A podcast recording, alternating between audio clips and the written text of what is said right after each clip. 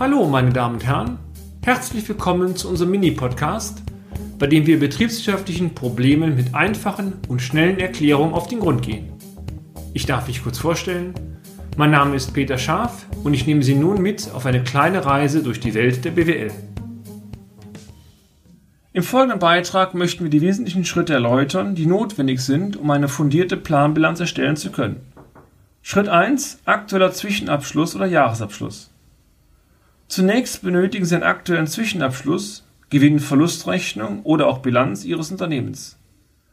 Dies stellt die Basis für die weitere Planentwicklung dar. Die letzte Bilanz reicht aber nur dann aus, wenn zwischen Jahresabschluss und Zeitpunkt der Planerstellung ein Zeitraum von maximal zwei Monaten unserer Ansicht nach nicht überschritten wird. Schritt 2. Ableitung einer Plan-Gewinn-Verlustrechnung für das laufende Wirtschaftsjahr. Planen Sie nun für das laufende Wirtschaftsjahr die Ertragslage Ihres Unternehmens in der klassischen G&V-Struktur, das heißt von den Umsatzerlösen über die Kosten bis hin zum Ergebnis. Sofern bereits erste Ist-Daten für das angefangene Wirtschaftsjahr vorliegen, sind diese selbstverständlich in die Ertragsplanung zu übernehmen. Schritt 3. Ableitung einer Monatsertragsplanung. Die im vorgenannten Schritt erläuterten Planzahlen sind dann auf Monatsbasis zu planen. Dieser Schritt ist deshalb notwendig, weil sonst eine betriebswirtschaftliche Liquiditätsplanung später nicht sinnvoll abgeleitet werden kann. Schritt 4. Ableitung einer dynamischen Finanzplanung. Aus der Ertragsplanung kann nun in diesem Schritt eine Finanzplanung erstellt werden.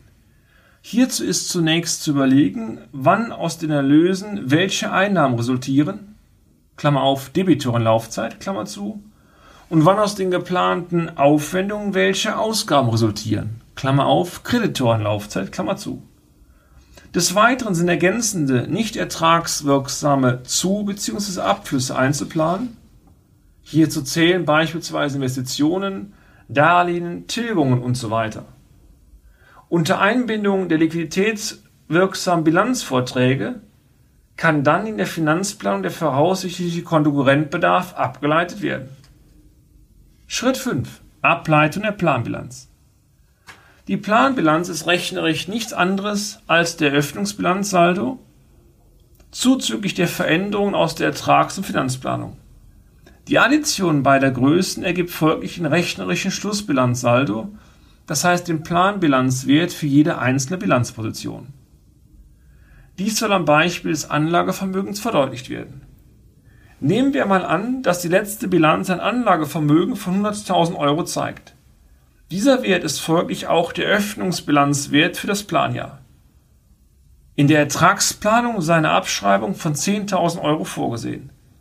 Das Unternehmen möchte zudem im laufenden Jahr 25.000 Euro investieren. Der Schlussbilanzsaldo des Anlagevermögens im ersten Planjahr ergibt sich zwangsläufig aus folgenden Komponenten. 100.000 Euro Eröffnungsbilanzwert, abzüglich 10.000 Euro an Abschreibung, zuzüglich 25.000 Euro an geplanten Investitionen, ergibt ein Schlussbilanzsaldo in Höhe von 115.000 Euro. Nach der identischen Systematik werden nun auch die anderen Bilanzpositionen abgeleitet. Wichtig?